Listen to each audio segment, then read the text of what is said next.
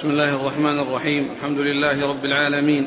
والصلاة والسلام على عبد الله ورسوله نبينا محمد وعلى آله وصحبه أجمعين أما بعد. فيقول الحافظ ابن حجر رحمه الله تعالى في كتابه بلوغ المرام من أدلة الأحكام كتاب البيوع باب شروطه وما نهي عنه منه.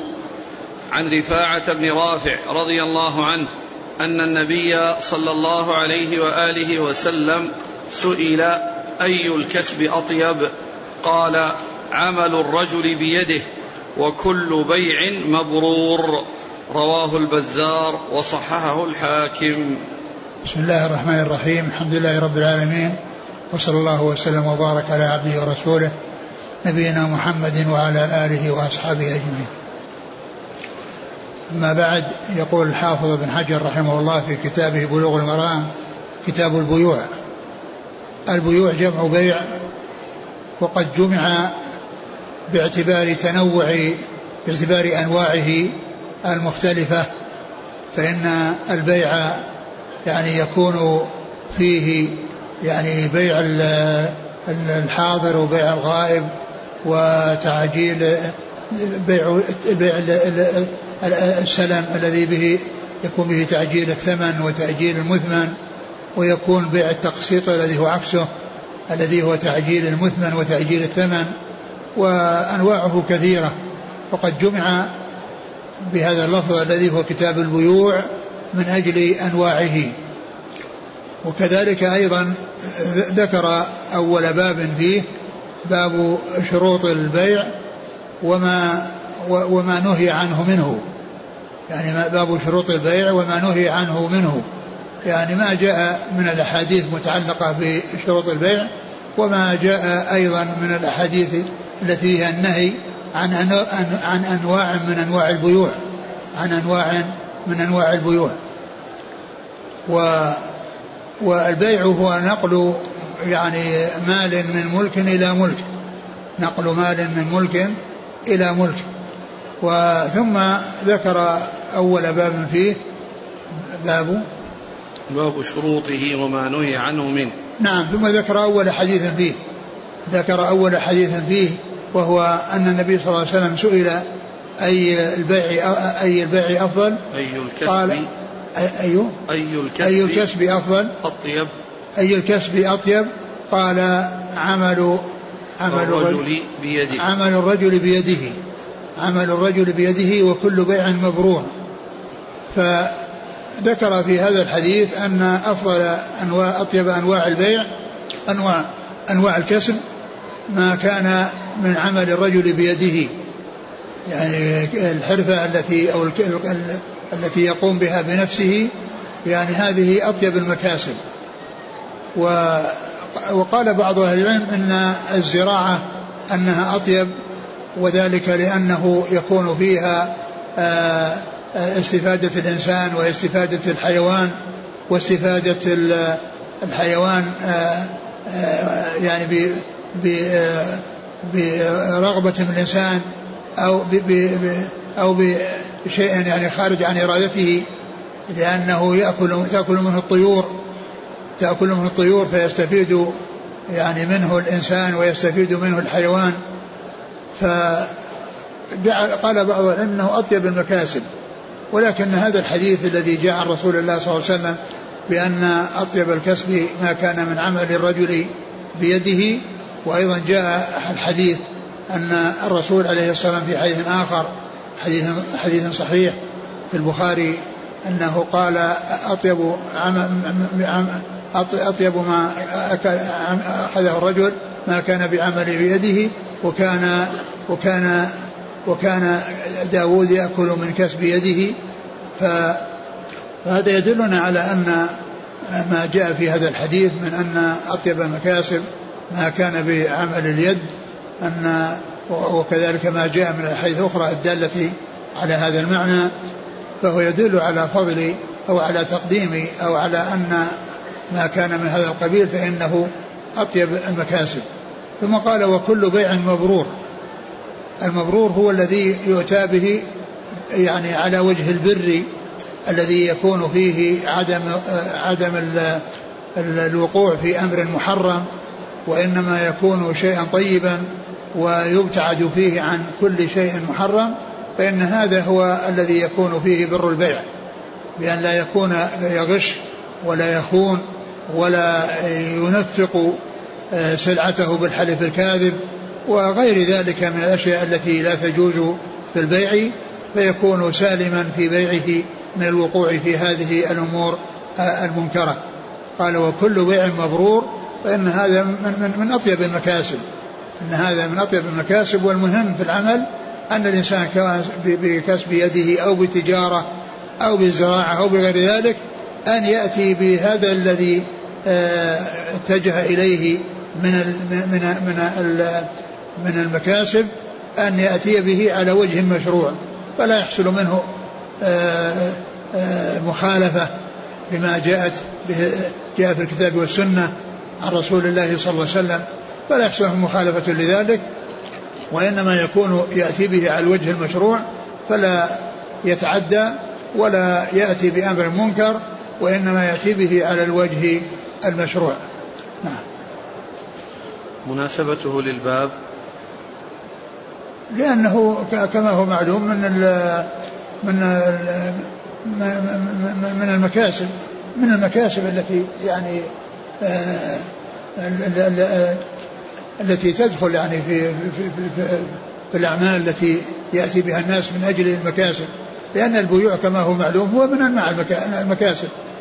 أنواع المكاسب ولكن هذا فيه الإشارة إلى أن أطيب شيء يعني يتجه إليه الإنسان أن يعني يكون آآ آه، آآ آه، يكون يأتي بهذا على الوجه وكذلك قال وكل بيع مبرور. ولهذا بيع مبرور هذا داخل في الباب. نعم. راوي الحديث قال عن رفاعة بن رافع. نعم. قال الصنعاني في السبل ورواه المصنف في التلخيص. عن رافع بن خديج ومثله في المشكاه وعزاه لأحمد وأخرجه السيوطي في الجامع أيضا عن رافع. آه يعني قيل أن المقصود به رافع بن خديج وأن رفاعة هذا يعني يروي عن أبيه وقيل إن رفاعة بن رافع هذا هو الصحابي وهو, وهو شهد بدرا. يعني ليس رافع بن خديج وإن رفاعة بن رافع بن خديج وإن رفاعة بن رافع بن مالك. هذا صحابي شهد بدرا وشهد المشاهد كلها مع رسول الله صلى الله عليه وسلم.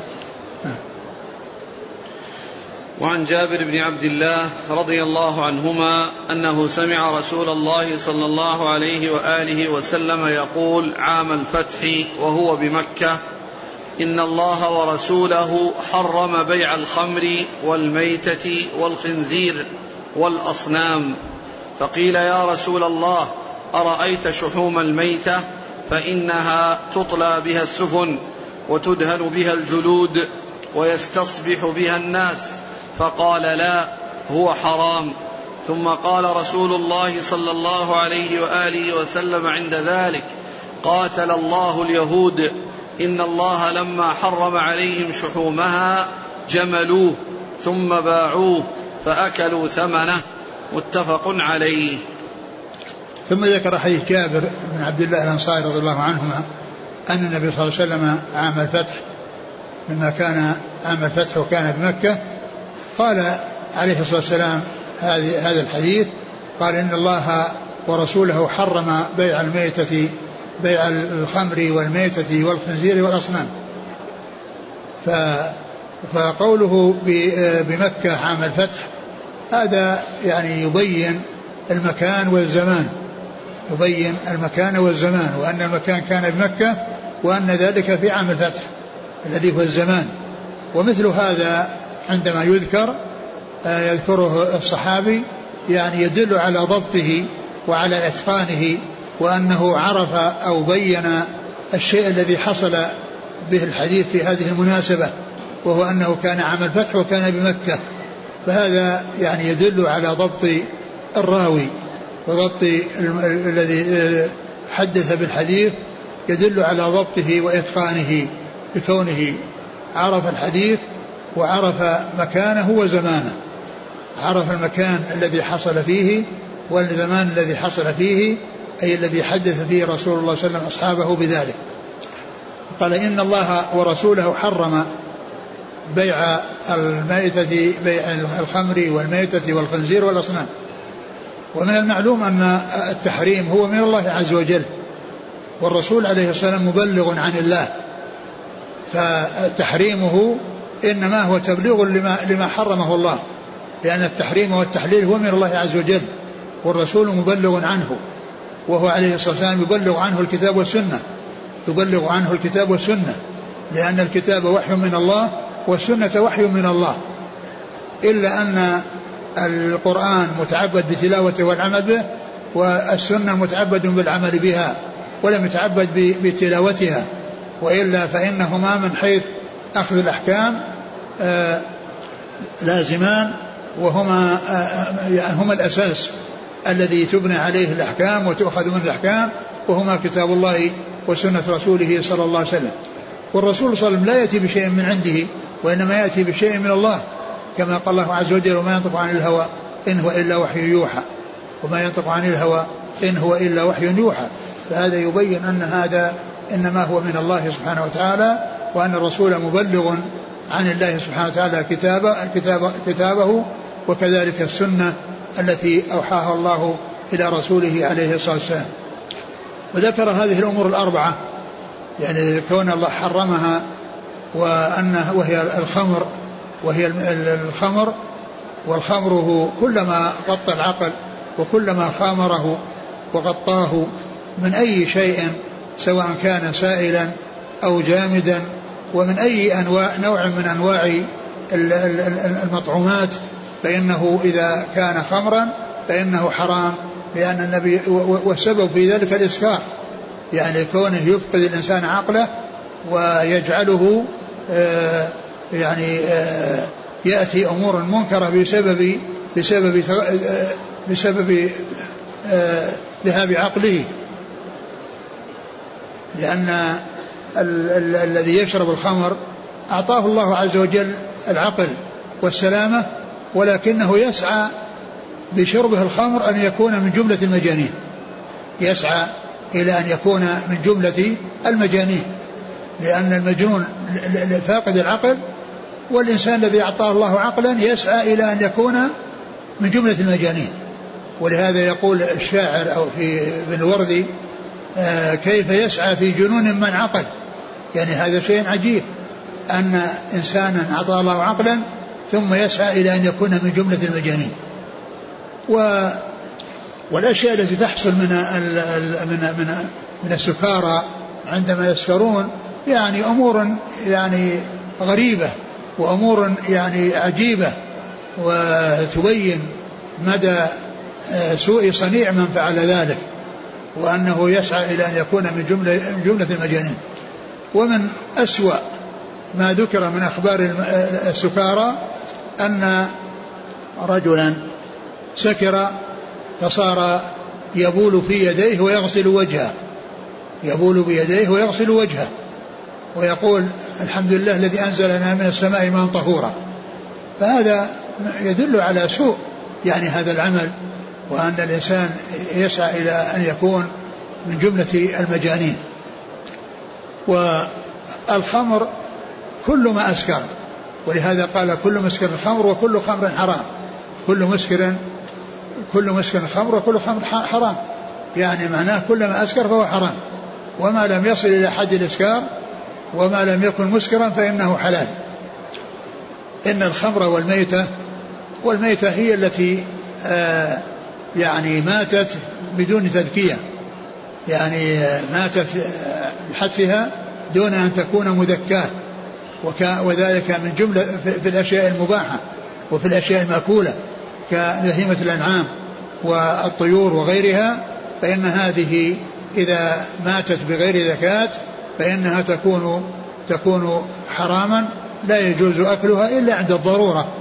عندما يكون الإنسان ليس عنده شيء ينقذ به نفسه من الهلاك ولا يجد إلا ميتة فإنه يجوز له للمضطر كما جاء في القرآن وكما جاء في السنة أن الإنسان يأكل ما يسد به رمقه ولا يزيد على ذلك ولا يزيد على ذلك. و ثم الخنزير وهو من أخبث الحيوانات وأسوأها والأصنام التي هي آه، حجارة أو شيء يعني يتخذ آه، للعبادة يعني أو, أو, أو لغيرها على هيئة الأصنام فإن بيع ذلك حرام لأن فيه آه، بيع ما هو ما يتخذه بعض الناس من المشركين يتخذونه معبودا ويعبدونه. ولكن إذا إذا كسر وصار قطع من الصنم الذي كان على شكل شكل إنسان أو شكل حيوان فإنه إذا كسر وصار قطعا فإنه يجوز بيعه للاستفادة منه كما تباع الحجارة للاستفادة منها في البنيان وغير البنيان. وأما على هيئته فإنه لا يجوز بيعه. فهذه أمور أربعة جاءت عن رسول الله صلى الله عليه وسلم وبين حرمتها الرسول عليه الصلاة والسلام وأن الله تعالى حرمها وهي الخمر والميتة والأصنام والخنزير. نعم. فقيل يا رسول الله أرأيت شحوم الميتة؟ فإنها تطلى بها السفن وتدهن بها الجلود ويستصبح بها الناس فقال لا هو حرام. ثم لما بين ما يتعلق بالميتة وأنها حرام يعني و يعني وكذلك الخمر يعني إنها حرام قال يعني سئل سؤال يتعلق بالميتة. قال أرأيت شحوم الميتة؟ فإنه تدهن بها الجلود وتضلى بها السفن ويستصبح بها الناس. يستصبح الناس يعني يتخذون منها إضاءة بأن يعني يجعلون يحصلون إضاءها الإضاءة بسببها. يحصلون إضاءة والنور بسبب يعني هذا الذي يحصل من من شحوم الميتة أرأيت شحوم الميتة فإنها تغلى بها السفن وتدان بها الجلود ويستصبح بها الناس. قال لا هو حرام. يعني بعض أهل العلم قال إن الضمير في قوله لا في قوله هو حرام يرجع إلى البيع الذي جاء في أوله نهى رسول عن بيع كذا وكذا وكذا. وبعضهم قال إنه يرجع إلى الانتفاع وأنه لا يجوز الانتفاع بها. ومن باب أولى أنه لا يجوز بيعها. فبعض أهل العلم قال إن الضمير في قوله هو يرجع إلى البيع وأن بيعها حرام ومنهم يقول إنه إلى الانتفاع يعني الذي ذكر فيما يتعلق بالشحن وأن الإنسان لا ينتفع به. و آه بعض أهل العلم قال بأن الضمير يرجع إلى هذا وبعضهم قال يرجع إلى هذا. و و وقد جاء في بعض الأحاديث ما يدل على أن الميتة يستفاد من جلدها وأن هذا جاء فيه النص عن رسول الله صلى الله عليه وسلم في الاستفادة من الجلد بعد الدبر. وكذلك فيما يتعلق بالشعر فإنه أيضا ينتفع به ويستفاد منه لأنه لا تحله الحياة لا تحله الحياة. فإذا قص الشعر وهي حية أو بعد موتها فإن ذلك يستفاد منه لأنه ليس مما تحله الحياة. والذي تحله الحياة هو الذي إذا قطع من الحي يكون حراما ويكون ميتة كما جاء في الحديث ما أبين من حي فهو ميت. ما جاء ما أبين من حي فهو ميت لأنه قطع منه حي فلا يجوز أكله. ولكن الشعر إذا إذا إذا أخذ منه وهو ميت فهو مثل أخذه حي لأن الشعر لا لا تحله لا تحله الحياة.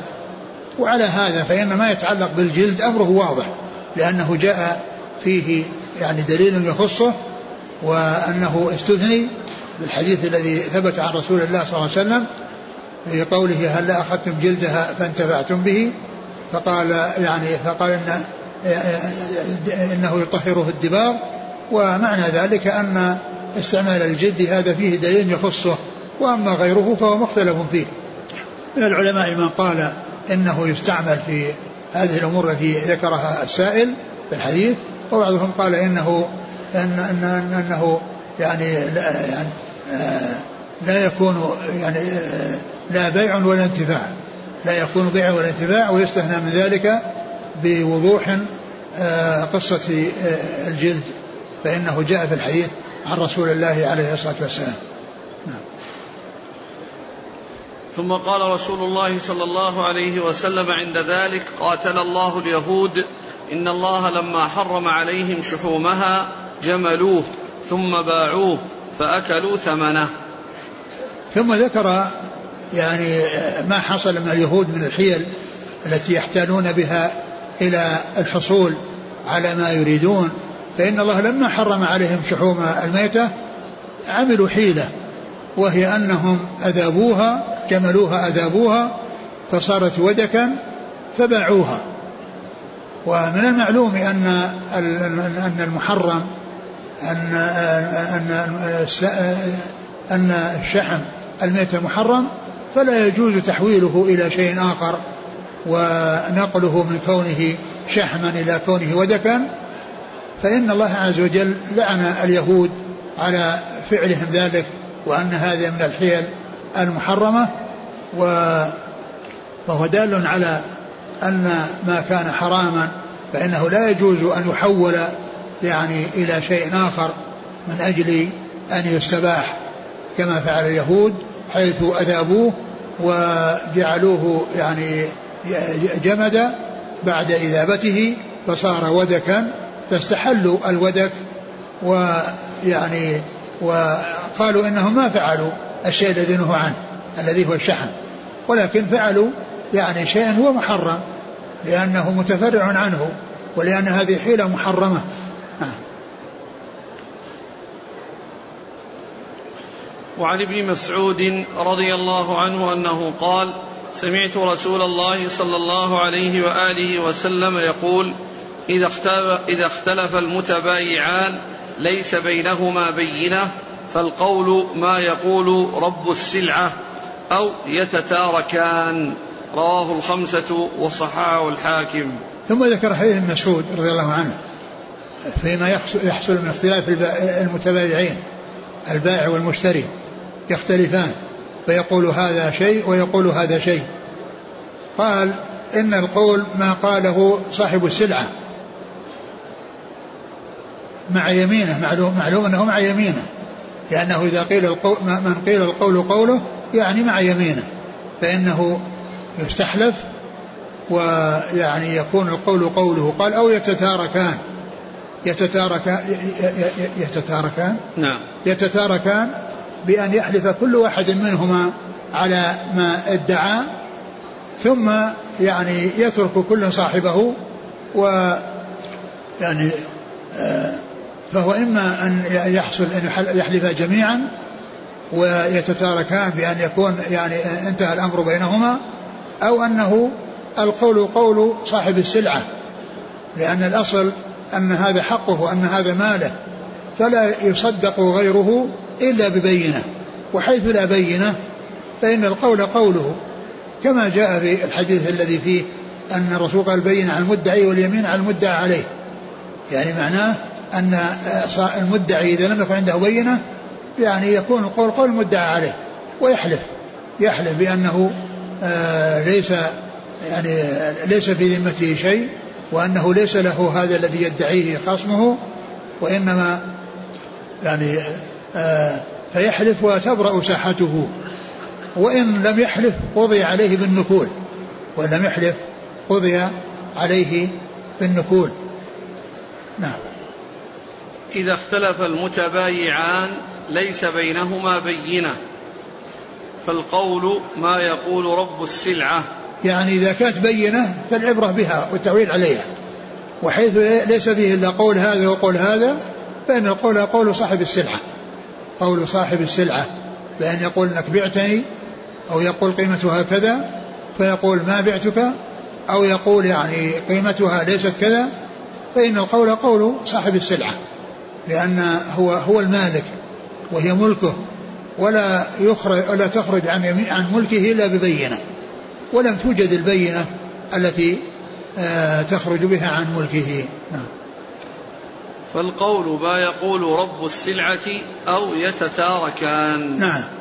أو يتتاركان. يعني كل كل واحد منهما صحيح بأن كل واحد يحلف ويتركان أو أنه يعتبر قول رب السلعة. ويحلف على ذلك. وعن أبي مسعود الأنصاري رضي الله عنه أن رسول الله صلى الله عليه وآله وسلم نهى عن ثمن الكلب ومهر البغي وحلوان الكاهن. متفق عليه. ثم ذكر حديث ابن مسعود عقبة بن عمرو الأنصاري البدري رضي الله عنه أن النبي صلى الله عليه وسلم نهى عن ثمن الكلب ومهر البغي وحلوان الكاهن. يعني هذا الحديث يدل على أن هذه الأشياء لا يجوز يعني لا يجوز فيها العوض. فالكلب لا لا يؤخذ له ثمن وإنما الإنسان يستعمله إذا احتاج إليه لزرع أو صيد أو آه، يعني آه، أو آه، أو أو أو, أو غنم. يعني يكون مع الغنم يعني يحرسها فإذا كان من هذا القبيل فإنه مباح مباح استعماله ولكن لا يجوز بيعه وشراؤه. من احتاج إليه أخذه واستعمله ومن استغنى عنه تركه أو أعطاه لغيره بدون ثمن أو أعطاه لغيره بدون ثمن. فالرسول صلى الله عليه وسلم نهى عن ثمن الكلب يعني عن بيعه وأنه يؤخذ له ثمن. مقابل آه، آه، آه، الكلب فهذا نهى عنه الرسول عليه الصلاة والسلام ولا يستعمل الكلب إلا في أمور ثلاثة إن احتاج إليه استعملها فيه استعمله فيها وإن لم يحتج إليه فإنه يتركه ولا يعني يأخذ له ثمنا ومهر البغي البغي هي الزانية ويعني وقيل لما تعطاه مهرا لأنه شبيه بما يكون حلالا لأن النكاح المشروع فيه مهر. وهذا يعني قيل له مهر تجوز وإلا فإنه لا يعتبر مهرا مهرا شرعيا وإنما هو يعني الزنا حرام وكل ما وما يؤخذ عليه حرام وما يؤخذ عليه حرام. وكذلك الكاهن الذي يعني يخبر بالأمور المغيبة فإن ما يعطاه حرام. لأن فعله حرام وما يعطاه في مقابله حرام. وقيل له حلوان لأنه يعني شيء يعني آه، آه، حلو في النفوس ويؤخذ آه، بدون بدون كلفة وبدون مشقة فهو يعني وإن كان يعني شيئا يعني اتفق عليه الكاهن والذي يعني جاء يتكهن عنده فإن هذا الذي يأخذه حرام لأن عمله حرام وما يعطى إليه وما يعطاه في مقابل هذا العمل يعني حرام. فهذه أمور نهى عنها رسول الله صلى الله عليه وسلم وهي من الأمور التي المنهي عنها في آه التي ثبتت بها السنة عن رسول الله صلى الله عليه وسلم. هنا النهي هل يقتضي بطلان العقد أو فقط التحريم والإثم؟ لو حصل العقد لا يقتضي بطلان العقد فيما يتعلق بالكلب. فيما يتعلق بالكلب يقتضي بطلانه. وكذلك أيضا فيما يتعلق ب آه، آه، فيما يتعلق بمهر البغي كمعلوم أن هذا يعني هو نفسه حرام لا يجوز. وبعض أهل العلم قال إنه إذا أخذه لا يرجعه وإنما يعني يصرفه في أمر مباح ولا يرجعه إلى إلى الزانية التي فعل معها المحرم وأعطاه في مقابلها يعني لا لا ترجعه إليه لا ترجعه إليه هو حرام عليها حرام دفعه إليها وحرام أخذها وحرام فعلها لكن إذا كان بيدها فإنها تتخلص منه وتتوب إلى الله عز وجل من ما فعلت والتخلص منه في في أمور مباحة وأمور طيبة. وكذلك فيما يتعلق بالكاهن يعني عليه أن يتوب إلى الله عز وجل وأن ولا يرجع إلى التي يعني آه آه الذي حصل منه ذلك الأمر المحرم وإنما يعني يبذله في وجوه في وجوه طيبة كما يحصل في آه ما أخذته البغي من المال في مقابل زناها.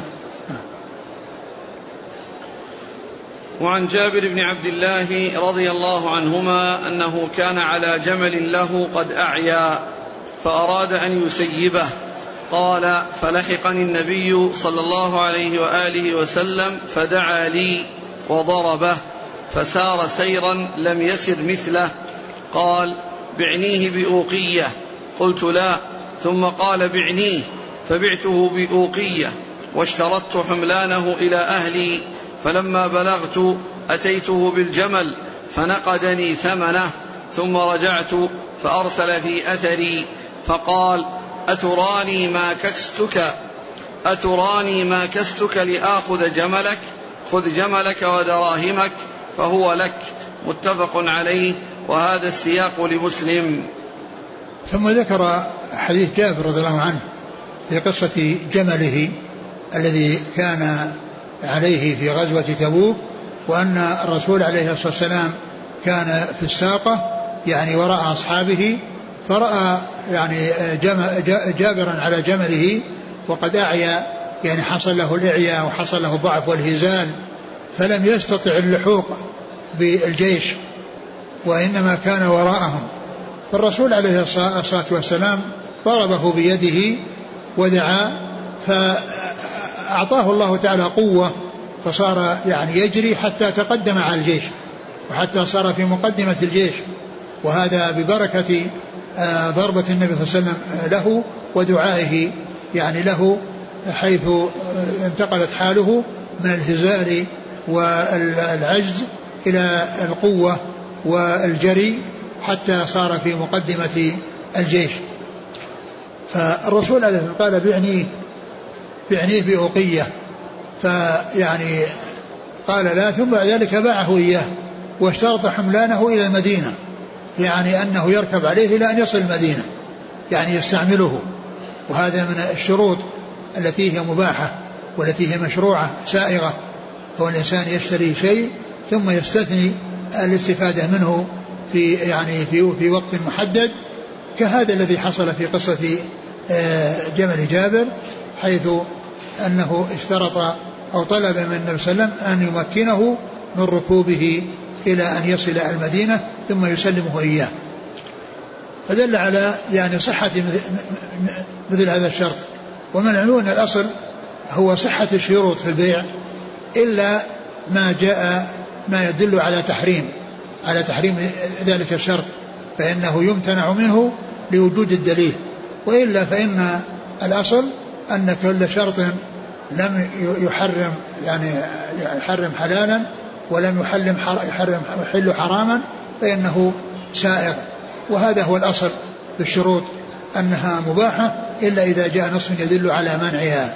إلا إذا جاء نص يدل على منعها وأنها غير سائغة ثم إن الرسول عليه الصلاة والسلام يعني لم يأخذ الجمل وإنما أعطاه جمله وأعطاه الدراهم. أعطاه جمله ودراهمه.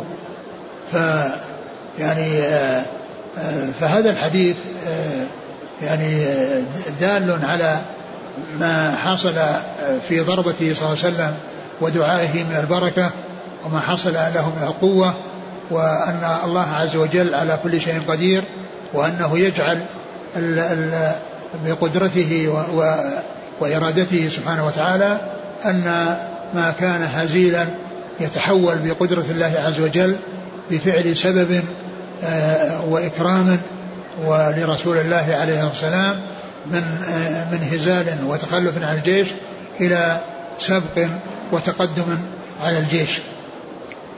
نعم. عن جابر بن عبد الله رضي الله عنهما أنه كان على جمل له قد أعيا. قد أعيا أصابه عي وتعب. وهزال ولم يستطع المشي حتى يلحق بالركب وإنما كان متخلفا عن ركب. فالرسول صلى الله عليه وسلم ضربه بيده ودعا فتحرك وانتقل حتى تقدم على الجيش. نعم. فأراد أن وهذه من علامات نبوته. هذه من دلائل نبوته عليه الصلاة والسلام. نعم.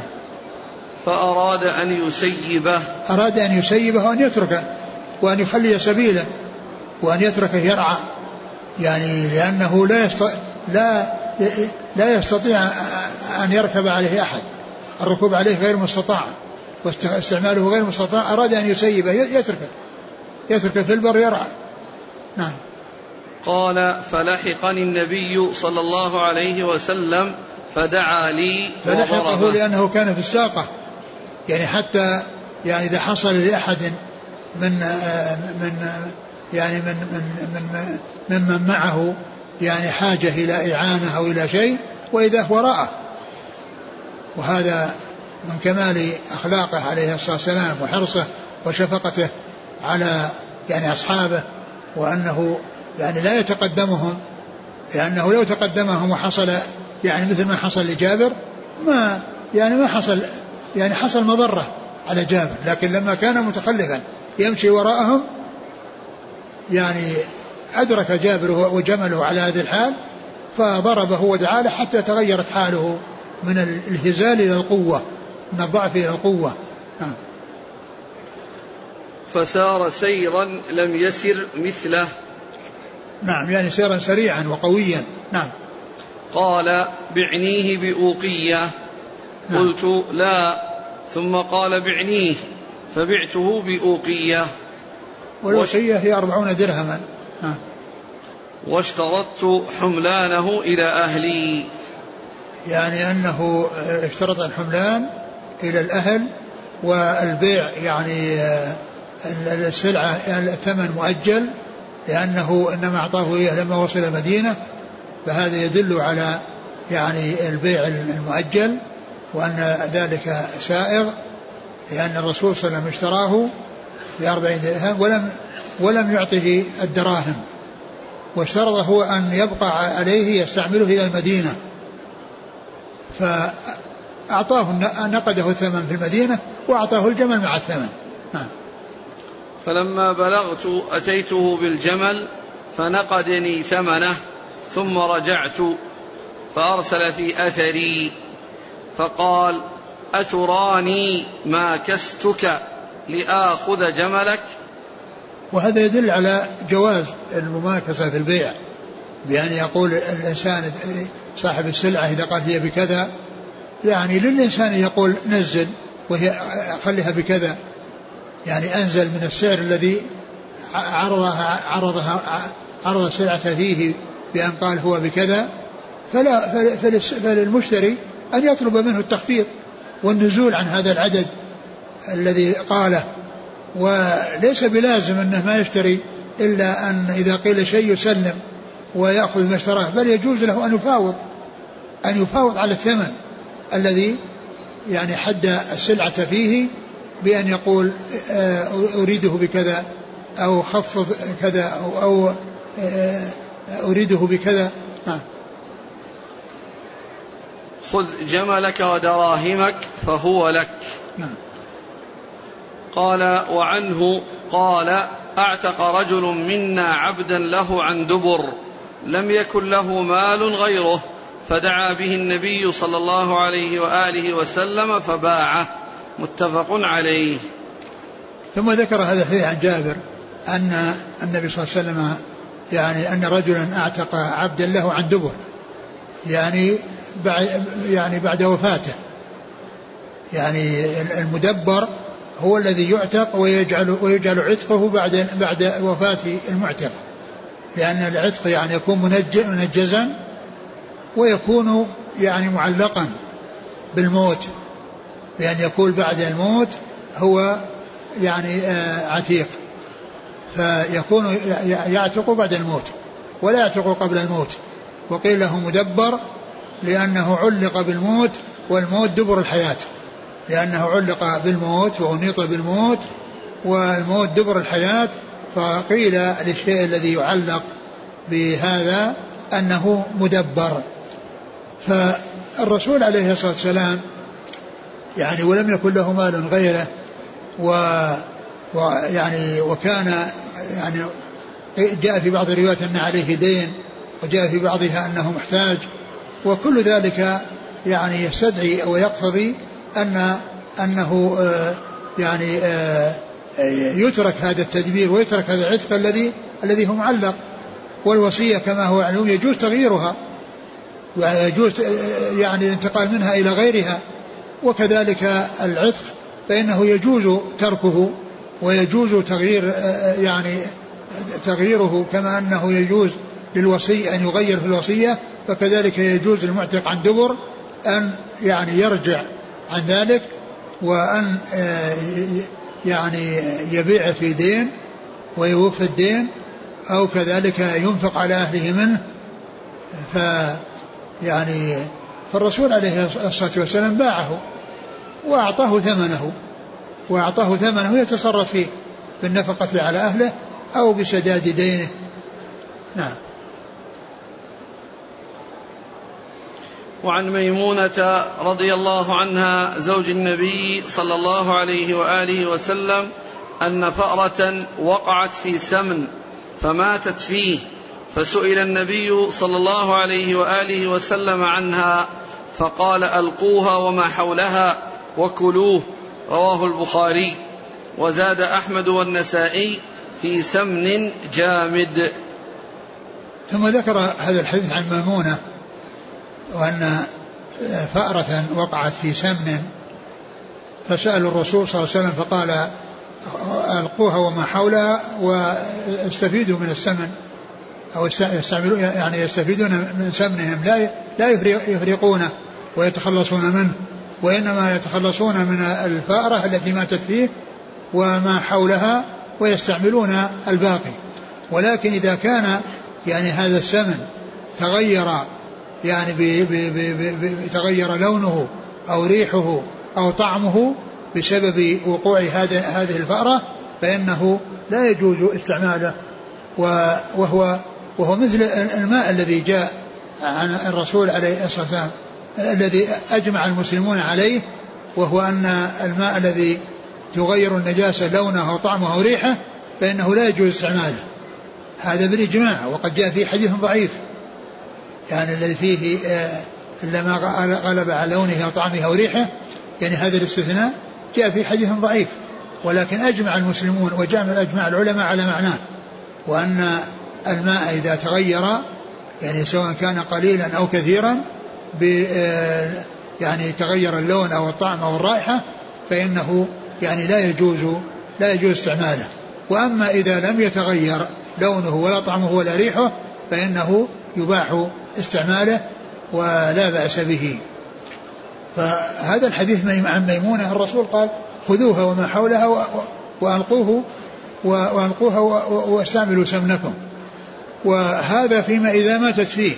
أما لو دخلت الفأرة في السمن ومرت به وخرجت فإنه يستعمل ولا يعني ولا يحرم بسبب ذلك وإنما الحرمة تكون فيما إذا ماتت. تكون إذا ماتت فيه فإذا كان تغير لونه وطعمه وريحه فإنه لا يستعمل. وإن كان لم يتغير فإنه يراق يعني يعني تؤخذ هي وما حولها والباقي يستعمل. والرواية التي جاءت اللي بعدها أنها في سمن جامد هذه آه، تكلم فيها وأنها يعني أنها شاذة وأن الأمر لا يخص السمن الجامد. وإنما هو الجامد وغير الجامد كما جاء الاطلاق في حديث البخاري الذي ذكره المصنف. نعم. وعن أبي هريرة رضي الله عنه أنه قال قال رسول الله صلى الله عليه وآله وسلم إذا وقعت الفأرة في السمن فإن كان جامدا فألقوها وما حولها وإن كان مائعا فلا تقربوه. رواه أحمد وأبو داود وقد حكم عليه البخاري وأبو حاتم بالوهم. ثم ذكر هذا الحديث الذي فيه تفصيل يعني بين الجامد وغير الجامد وأن الجامد يعني تراق يعني تخرج وما حولها ويستعمل الباقي وإذا كان سائلا فإنه يعني لا يستفاد منه. وذكر يعني أنه رواه يعني أبو داود النسائي رواه أحمد وأبو داود. نعم رواه أحمد وأبو داود وحكم عليه البخاري يعني بالوهم ومعنى ذلك أن أن أن يعني ما جاء إما أن يكون ضعيفا أو شاذا. فما كان صحيح الإسناد فهو شاذ لمخالفته يعني ما هو أقوى منه. وإن كان ضعيفا فإنه يعني كما يقال آه، آه، الذي يسمى المنكر في مقابلة المعروف. نعم. وعن أبي الزبير قال سألت جابرا رضي الله عنه عن ثمن السنور والكلب فقال زجر النبي صلى الله عليه وآله وسلم عن ذلك رواه مسلم والنسائي وزاد إلا كلب صيد ثم ذكر هذا الحديث عن النبي عليه الصلاة والسلام أن النبي صلى وسلم أنه عن أبي الزبير قال سألت جابرا. قال أبي الزبير أبي الزبير المكي قال سألت جابرا عن ثمن آه، الكلب والسنور فقال زجر عنه رسول الله صلى الله عليه وسلم. يعني معناها أنه نهى عنه وزجر عنه. يعني آه، مع كونه نهى عنه بين أن فيه زجر وأنه زجر عنه رسول الله صلى الله عليه وسلم. فهذا يدل على أن الكلب يعني لا يجوز بيعه ولا يؤخذ ثمنه وكذلك السنور فإنه كذلك لا يجوز بيعه ولا يؤخذ ثمنه. والسنور من احتاج إليه يستعمله والكلب من احتاج إليه يستعمله ولكن عندما يعني يستغني عنه فإنه يتركه ولا يحصل يعني بيعه وأخذ الثمن عليه. وجاء في يعني في في في بعض في الرواية التي أشار إليها قال إلا إلا كلب صيد إلا كلب صيد وهذه ال ال الرواية التي فيها ذكر فيها كلب صيد يعني مخالفة للحديث العام الذي جاء في النهي عن ثمن الكلاب فيعني يكون يعني هذا الاستثناء يعني آه، إما إما ضعيفا وإما شاذا.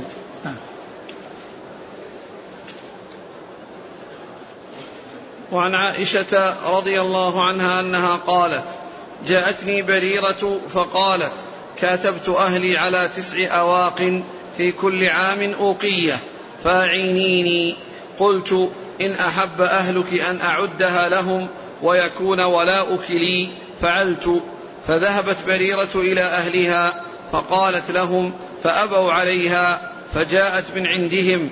ورسول الله صلى الله عليه وآله وسلم جالس فقالت إني قد عرضت ذلك عليهم فأبوا إلا أن يكون الولاء لهم. فسمع النبي صلى الله عليه وآله وسلم فأخبرت عائشة النبي صلى الله عليه وآله وسلم فقال خذيها واشترطي لهم الولاء فإنما الولاء لمن أعتق ففعلت عائشة رضي الله عنها. ثم قام رسول الله صلى الله عليه وآله وسلم في الناس فحمد الله وأثنى عليه. ثم قال أما بعد ما بال رجال يشترطون شروطا ليست في كتاب الله عز وجل. ما كان من شرط ليس في كتاب الله فهو باطل وإن كان مئة شرط. قضاء الله أحق وشرط الله أوثق وإنما الولاء لمن أعتق. متفق عليه. واللفظ للبخاري وعند مسلم قال اشتريها واعتقيها واشترطي لهم الولاء. ثم ذكر حديث آه، عائشة رضي الله عنها في قصة بريرة فإنها كانت أمة عند جماعة من الأنصار وكاتبوها على أن تحضر لهم تسع أواقم في كل سنة أوقية وإذا أعطتهم يعني هذه الأواقي كل كلها في في في, في أوقاتها أو قبل وقتها فإنها يعني إذا جمعت لهم ذلك قبل التسع سنين فإنها تعتق يحصل لها العتق بتسديدها هذه التسع الأواقي سواء بقيت منجمة أو أنها جمعت يعني واستعانت بغيرها حتى تجمع عندها نقود فأعطتهم إياها فإنها تعتق بذلك لأن المهم أنها تأتي بالمبلغ الذي طلب منها. إن حصل في تسع سنين على على ما شرطوا وعلى ما اتفقوا أو حصل قبل ذلك. فجاءت بريرة إلى عائشة تطلب منها الإعانة. تطلب منها الإعانة على الكتابة أو على كتابتها التي آه، اتفقت مع أهلها عليها. فقالت عائشة يعني إن يعني آه، آه، أنها تريد أن تدفع لهم الأواقي التسع كلها دفعة واحدة ولكن يكون الولاء لها. فذهبت وأخبرتهم فأبوا إلا أن يكون الولاء لهم. والرسول عليه الصلاة والسلام يعني وكأن يعني هناك علم بهذا المنع وأنه يعني لا يجوز أن يشترط الولاء وأن يكون لغير المعتق. الولاء خاص بالمعتق لا يكون لغيره ولهذا هو آه يعني شبيه بالنسب والنسب معلوم أنه يعني لا لا يتخلص منه وكذلك الولاء لا يتخلص منه فلا يباع ولا يوهب فلا يباع ولا يوهب وإنما يعني هو شيء لازم للمعتق. لا يعني يأخذ في مقابله ثمن ويبيعه على أحد من الناس فينتقل الولاء له وإنما مثل النسب كما النسب لا يباع ولا يحصل التخلص منه فكذلك الولاء يعني لا لا يباع ولا يوهب ولا يتخلص منه بل هو حق للمعتق. كما أن النسب حاصل لصاحب النسب فإن الولاء حاصل للمعتق.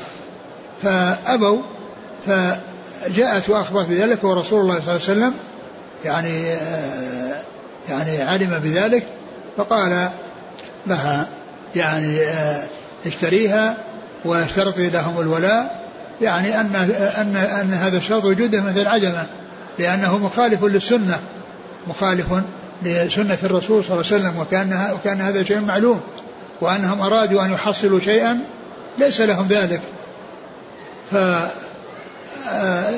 فدفعت لهم واعتقتها وصار ولاؤها لعائشة رضي الله عنها والرسول صلى الله عليه وسلم خطب الناس قام وخطب الناس وحمد الله وأثنى عليه وقال ما بال أقوام يشترطون شروطا ليست في كتاب الله كل شرط ليس في كتاب الله والمراد بكتاب الله يعني حكم الله سواء كان في الكتاب أو السنة ليس خاصا في الكتاب بل ما جاء في السنة مثل ما جاء في الكتاب بأنه حكم من أحكام الله وأنه يجوز العمل به ولا يجوز آه، مخالفته ولا يجوز يعني آه، تركه وإنما يعول على ما ثبتت به السنة ما جاء في الكتاب وما ثبتت به السنة عن رسول الله صلى الله عليه وسلم. قال كل شرط ليس في كتاب الله يعني ليس في يعني ليس في حكم الله وليس في شرع الله فهو باطل وإن كان مئة شرط. قوله وإن كان مئة شرط للمبالغة يعني ولا شأن شيئا كثيرا. يعني ليس له مفهوم أن نحن لو كان أكثر وإنما المقصود التكثير وأن المئة يراد بها التكثير. مثل ما يأتي أحيانا ذكر السبعين ويراد بها التكثير ولا يراد بها خصوص العدد. وإن كان مئة شرط؟ يعني ولو كانت شروط كثيرة. يعني ما دامت أنها مخالفة لسنة الرسول ومخالفة للكتاب والسنة فإنه لا عبرة لا عبرة بها ولا قيمة يعني لها. ف آه، ثم بين عليه الصلاة والسلام قال قضاء الله أحق. أحق يعني أحق أن, أن يتبع وأحق أن يؤخذ به. يعني ما قضى به الله عز وجل فإنه أحق أن أن يؤخذ ولا يترك كما قال الله عز وجل وما كان لمن ولا مؤمنة إذا قضى الله ورسوله أمرا أن يكون لهم الخيرة من أمرهم ومن يعص الله ورسوله فقد ضل ضلالا مبينا. نعم. شرط الله أحق. وشرط الله أوثق وإن يعني إيش الأول؟ أول. قضاء الله أحق. قضاء الله أحق وشرط الله أوثق. وشرط الله أوثق يعني أن ما جاء في الكتاب والسنة من شروط مشروعة ويعني ثابتة فهي التي يؤخذ بها ويعول عليها. ولا يعول على شروط تحصل من من بعض الناس مخالفة لشرط الله ومخالفة لشرع الله كما حصل في هذا الشرط الذي آه، جاء في هذا الحديث الذي آه، آه، الذي مخالف لشرع الله وهو كون كونه يشترط الولاء لغير المعتق. يعني يعتق غيره ويشترط أن يكون الولاء له. يعني هذا مخالف لشرع الله. وإنما الولاء لمن اعتق وهذا حصر وقصر على أن الولاء يكون للمعتق لا يكون لغيره. لأن الولاء مثل النسب.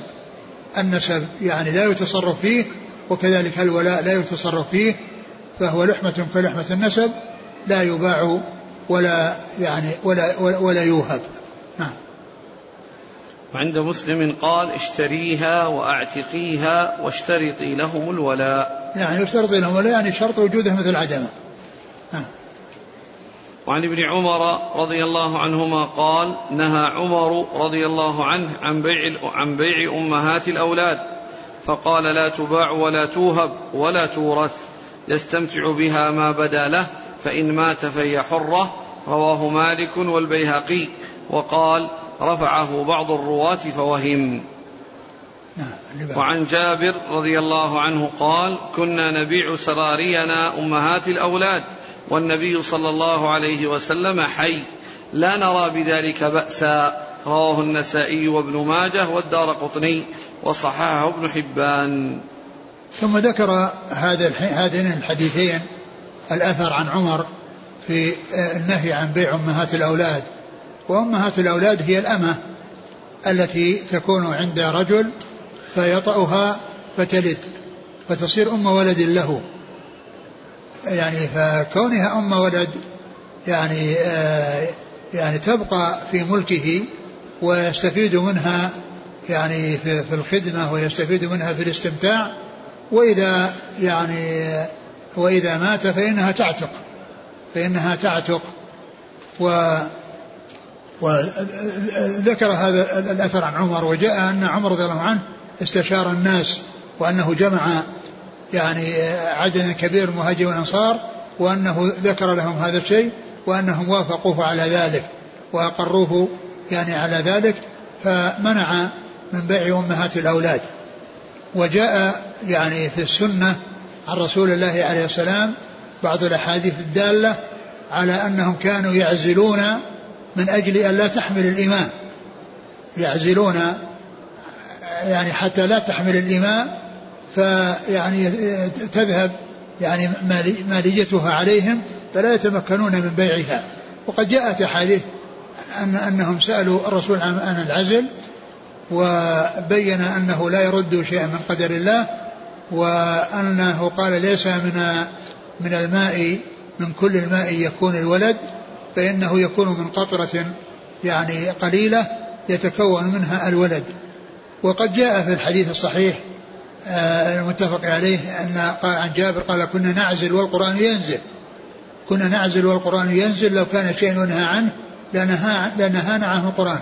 وهم إنما كانوا يعزلون عن الإماء وإنما كانوا يعزلون عن الإماء لئلا تحمل فتضيع عليهم ماليتها فلا يتمكنون من بيعها. وهذا يدل على أن أن أن أنه, أنه كان معروفا عندهم أن أن أن أن أم الولد إذا يعني آه، أن الأمة إذا صارت أم ولد فإنه يعني لا يتمكنون من بيعها ولهذا كانوا يعزلون حتى لا تحمل يريدون أن يستفيدوا منها ولكن لا يريدون أن تحمل فكانوا يعزلون.